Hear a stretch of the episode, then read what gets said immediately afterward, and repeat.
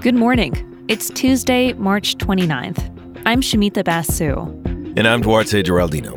This is Apple News Today. Each morning, hear about some of the most fascinating stories in the news and how the world's best journalists are covering them. We are living through a particularly fiery chapter of the school wars. Parents versus educators clashing over what to teach our kids. Yesterday, Florida Governor Ron DeSantis signed into law what critics call the Don't Say Gay bill. It bans teaching about sexual orientation or gender identity from kindergarten through third grade. There have also been clashes about teaching race. Some states are changing curriculums to teach a more inclusive, anti-racist history, and others are restricting that kind of teaching. The school wars. That's a phrase we're borrowing from Jill Lepore's piece in The New Yorker. She's a professor at Harvard who's working on a U.S. history textbook at the moment. She told us these latest battles, they aren't really new at all. This is part of a long history of parents fighting to control what teachers can cover in schools. When we think about the struggle for integration of the public schools, we think about the children, really, right? The Little Rock Nine, or, you know, you picture Elizabeth Eckford, but the attack on teachers, I really think about the 1920s and the campaign against teaching evolution in the nation's public high schools. Lepore told us one of the first big education debates that made national headlines played out about a century ago.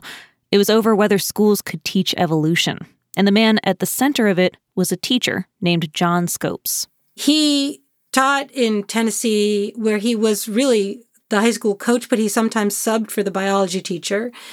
And he was sort of put up to be a test case to debate the constitutionality of a law that had been passed in Tennessee early in 1925, banning the teaching of evolution. This was the first trial ever to be broadcast on live radio, and it was such a big deal at the time that it was known as the trial of the century. Scopes' defense rested mostly on the argument that Tennessee's law was a violation of free speech, but Black Americans who watched the trial saw something else in it, too. What seemed to be clear to Black journalists and a lot of Black intellectuals, including W.E.B. Du Bois, who wrote about the case, was it really wasn't a case about the teaching of evolution. It was a case about the teaching of racial equality. And Black leaders thought that what was at stake here, among those who wanted to forbid the teaching of evolution, that the teaching of evolution would reveal the equality of all humans and their common descent. The defense faced a political celebrity.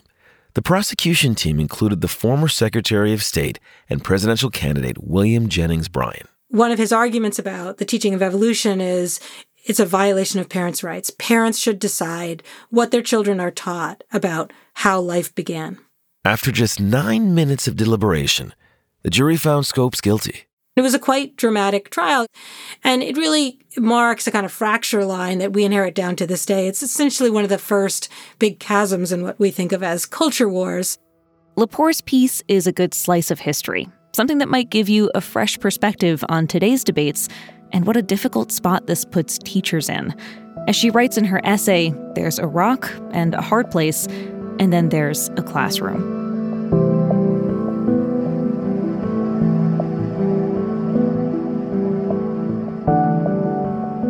Today, lynching, a tool used to kill Black Americans and terrorize communities, finally becomes a federal hate crime. President Biden will sign into law a bill that was a century in the making.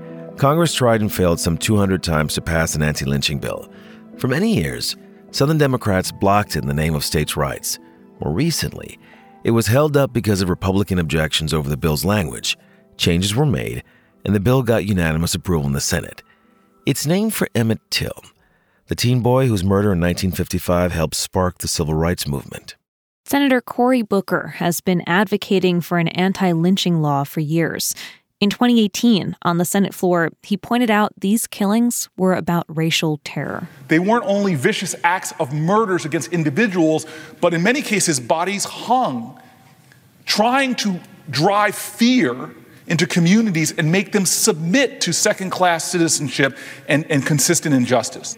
In The Washington Post, Theodore Johnson of the Brennan Center for Justice argues that legislation against lynching is in large part symbolic, and that's important.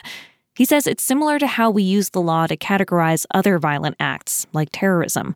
We give it a name, and it carries a different weight and meaning. But it's not just symbolism. Civil rights lawyer Damon Hewitt tells the AP that this does have legal teeth. It lays out consequences for people convicted of lynching. Recent killings that might have been prosecuted as lynchings under the language of this new law include the shooting of Georgia jogger Ahmaud Arbery in 2020 and the 9 people who were killed in the Charleston church shooting in 2015. More than 4,000 people were lynched after the Civil War, and hardly anyone was held accountable. This bill comes too late to deliver those victims justice, but it could have impact in the future.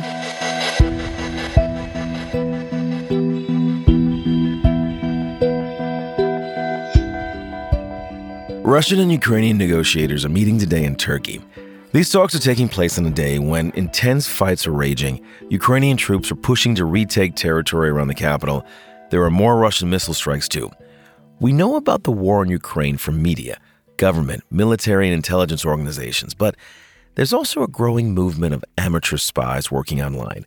They're trying to piece together new insights about what's happening, and they're doing all this by collecting and analyzing social media posts. So with the Russian invasion of Ukraine, it's exploded. There's never been more hobbyists involved in this activity than now. Washington Post tech reporter Pranchu Verma talked to some of these amateur sleuths, and many of them have full-time jobs or they're in school, but they take this hobby seriously. Verma says they're often good at sniffing out fake videos. When they verify that it's a propaganda attempt, that's when it's really helpful in the moment, because then it helps add nuanced layers to the conversation to say, no, hey, this is actually a video from 2 years ago, so this isn't happening now. Some political leaders say this kind of work is making a difference. Ukraine's Minister of Digital Transformation says it's important enough that the government created an app to make it easier for people to collaborate on tracking Russian troop movements. There are safety concerns as more people take up this hobby. Professional intelligence officers know the importance of protecting sources. And there are fears that amateurs could unintentionally put people on the ground in danger. Verma reports on a 20-year-old in America who received an image from someone in Ukraine. It was taken from a balcony, and it appeared to show Russian troops moving into a city. Now, the American verified this image and its exact coordinates. But that kind of information could also give invading forces a tip on who's watching them.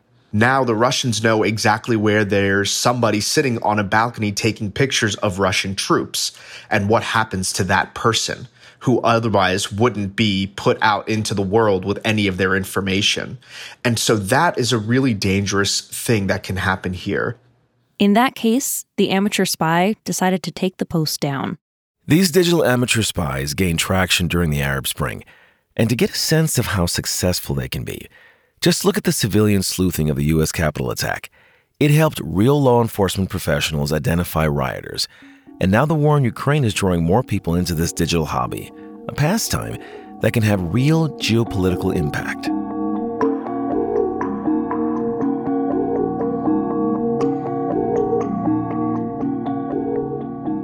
Now for a segment I like to call Sign Me Up. Gyms are noticing the kind of classes that people want is shifting. Those boot camp sessions that promise to punish you and make you sweat and make you cry, it turns out that doesn't sound so appealing after 2 years of living through a pandemic. The latest trend in gyms is all about rest and recovery. The Wall Street Journal has this story. Gyms are hoping to get people to come back by focusing on not just strengthening your body, but also your mind and soul. They want you to relax and are devising all sorts of gentler classes to get you there, like meditation and classes that help you de-stress. At some gyms, you can now find recovery rooms where you can get a massage. One gym goer in this article said a recent class reminded him of preschool nap time. And, you know, he liked it. Some see roots of the trend in the stress caused by the pandemic lockdowns. A lot of people say they're more concerned with how they feel than how they look. This article cites a recent survey where nearly 60% of Americans said they exercise to reduce stress. So if you're worried about not sweating at the gym, just ask yourself, what really matters to you? Those six-pack abs or serenity? You can find all these stories and more in the Apple News app. And when you're in the app, Keep listening to hear narrated articles from our News Plus partners. We'll talk with you again tomorrow.